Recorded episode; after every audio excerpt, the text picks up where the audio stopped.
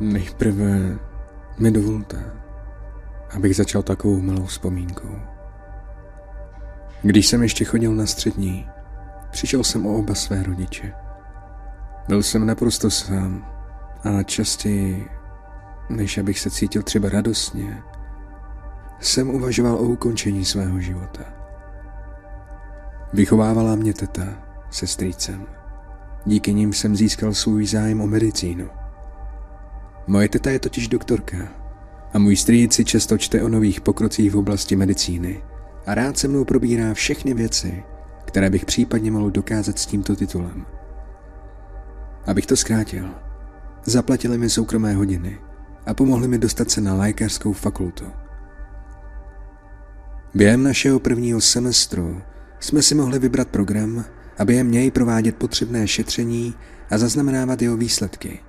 I když to byly třeba případy z říše snů, tedy dost optimistické.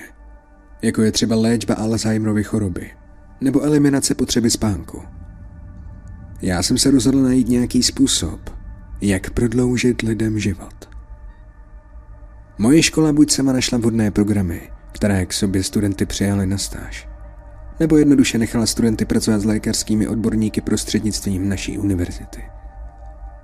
Tyto stáže byly většinou proto, aby studenti mohli nahlédnout do řešení složitějšího problému a pokusit se ho co nejlépe vyřešit. Naštěstí pro mě existuje společnost, nemohu jí jmenovat, která hledá způsob, jak prodloužit délku lidského života. Přijali mě na stáž a ukázali mi co a jak.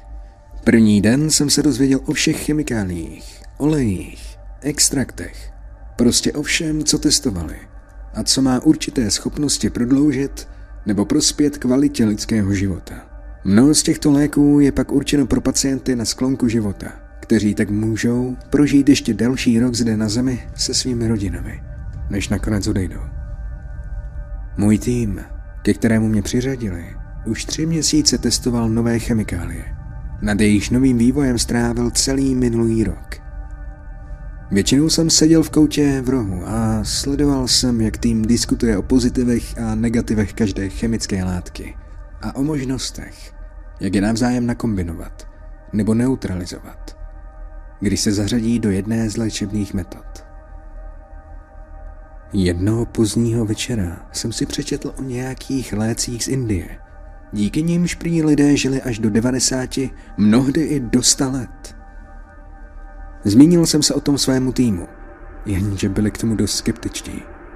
Už o tom slyšeli, ale prý to může být dost nebezpečné, jelikož nebyly ještě provedeny žádné klinické testy. Řekl jsem jim, že bychom tady s nimi mohli udělat nějaké vlastní testy – a aspoň bychom se tak něco více o nich dozvěděli. Souhlasili s tím. Ale že nejprve začneme testem na myších. Lék byl tedy podáván skupině 20 myší a dalších 20 dostalo směs léčiva, která byla vytvořena naším týmem. Testovaným druhem byly africké myši. Ty se dožívají dvou let, které právě dosáhly tohoto věku. Z mých 20 myší žilo celých 18 ještě dalších šest měsíců. Zatímco pouze sedm z nich zemřelo, tak jak přirozeně měli. Moje stáž zde měla skončit těsně před dokončením testování, ale všichni se shodli na tom, že by bylo nejlepší, kdybych tam ještě s nimi zůstal. A tak mi byl společností nabídnut částečný pracovní úvazek, který jsem bez mrknutí oka přijal. Všimli jsme si však drobných vedlejších účinků u myší, které se předtím nijak zásadně neprojevovaly. Mou testované myši byly velmi aktivní za jakékoliv denní hodiny a spotřebovaly jen polovinu jídla a vody z toho, co normální myš během dne normálně spotřebuje. Předpokládali jsme, že v mé metodě je nějaká speciální výživová látka, která brání myším v tom, aby se přejínali. Rozhodli jsme se tedy náš experiment posunout dál. Našli jsme jednoho muže, který byl ochoten zkusit můj lék. Začali jsme mu ho tedy podávat jednou denně po dobu dvou týdnů. Nebyl nějak smrtelně nemocný, takže jsme mu dávali malé dávky, abychom se ujistili, že máme vše pod kontrolou. První čtyři týdny se zdálo být vše v pořádku. takže jsme za dva týdny zvýšili dávku o 50%. Všiml si, že po zvýšení dávky začal méně spát. Lék bez jakýchkoliv vedlejších účinků užíval tři měsíce, což jsme považovali za velkou výhru. Naším dalším pacientem byl člověk, kterému úplně selhaly ledviny. Měl stádiové onemocnění ledvin a jeho životní funkce rychle vypovídaly. Nabídli jsme mu proto náš lék, ke kterému se stavěl velice optimisticky. Bylo mu teprve 36 let a já jsem věděl, že ještě není připraven zemřít. Experiment jsem proto zahájil jako vedoucí celé skupiny. Dali jsme mu stejnou dávku, jakou dostal předchozí subjekt, ale vůbec se to na něm neprojevilo. Pořád měl velké bolesti a žádná úleva nepřicházela. Takže jsme mu byli nuceni dávku navýšit. Poté se vyjádřil, že se cítí mladší a má mnohem více energie, ale stále ho trápí nemocné ledviny, které mu značně komplikují život. Můj tým si všiml, že mu lék opravdu pomáhal a po dlouhém váhání jsme se rozhodli znovu dávku navýšit. Zdvojnásobili jsme mu dávkování, což jsme v rámci možností považovali za bezpečné a on se začal cítit ještě lépe. Říkal, že se probouzí brzy ráno, pak si dá lehké kardio, aby se trošku probral a dá si kávičku, což bylo ještě předtím nepředstavitelné, jelikož káva je diuretikum, které ledvinám moc neprospívá. Všechno se zdálo být skvělé, což nám dodalo spoustu naděje. To vše se ale změnilo. Zjistili jsme totiž, že jeho ledviny přešly ze ztráty 80% ze své funkčnosti až na 95%. Lékaři nemohli uvěřit tomu, že do úplného selhání jeho těla zbývalo zhruba 4 až 6 a on přesto žil. Jako by s ním nebylo vůbec nic. Řekli jsme jim o léku, který jsme mu podávali a jen nevěřícně kroutili hlavami. Chtěli mě k ním zlákat. Nabídli mi opravdu velké peníze. Ale já jsem věděl, že pokud testování, které provádíme, bude úspěšné, nemusel bych už po zbytek svého života nadále pracovat. Lidé, kteří totiž vyrábí léky, mají obvykle krásný život. Všechno se pro mého pacienta vyvíjelo dokonale dokud si však nezačal brát větší dávky, než jsme mu doporučovali. Když přišel na pravidelnou týdenní prohlídku, vypadal opravdu hrozně. Měl velké kruhy pod očima a za pouhý týden schodil čtyři kila. Řekl nám, že v noci může spát na nejvýš dvě hodiny a stěží může vůbec jíst. Co však bylo nejvíce znepokojivé je, když mi řekl, že necítí žádnou bolest. Když jsem se ho zeptal, jestli to myslí vážně, pro názornou ukázku prorazil kovové dveře a mrtvým pohledem v očích mi sdělil, že ji opravdu necítí. Řekli jsme mu, aby si bral jen dávku, kterou jsme mu doporučili. Ale ignoroval nás. Chtěl žít. A můj lék mu v tom pomáhal. Ale potřeboval ho stále více, aby si tento pocit nějak udržel. Začali jsme mu proto odkládat jeho denní dávky přímo před jeho vchodové dveře abychom se ujistili, že opravdu nedochází k předávkování, jako předtím, když jsme mu podávali celou láhev určenou pro týdenní dávkování. Denní dávkování držel tak asi tři až čtyři dny, než si pak vzal všechny dávky najednou. Přál bych si, abych o tom věděl dříve, aby bychom mu mohli už od začátku podávat dávkování jen osobně a pod plnou kontrolou. Tak to pokračovalo ještě další tři týdny, než jsme o něm přestali slyšet. Nemohli jsme se k němu dostat. Ale jeho žena nám otevřela, aby si s námi promluvila. Prosila nás, abychom mu přestali podávat náš lék. A my jsme s tím souhlasili, protože jsme viděli, jaký vážný problém to se sebou nese.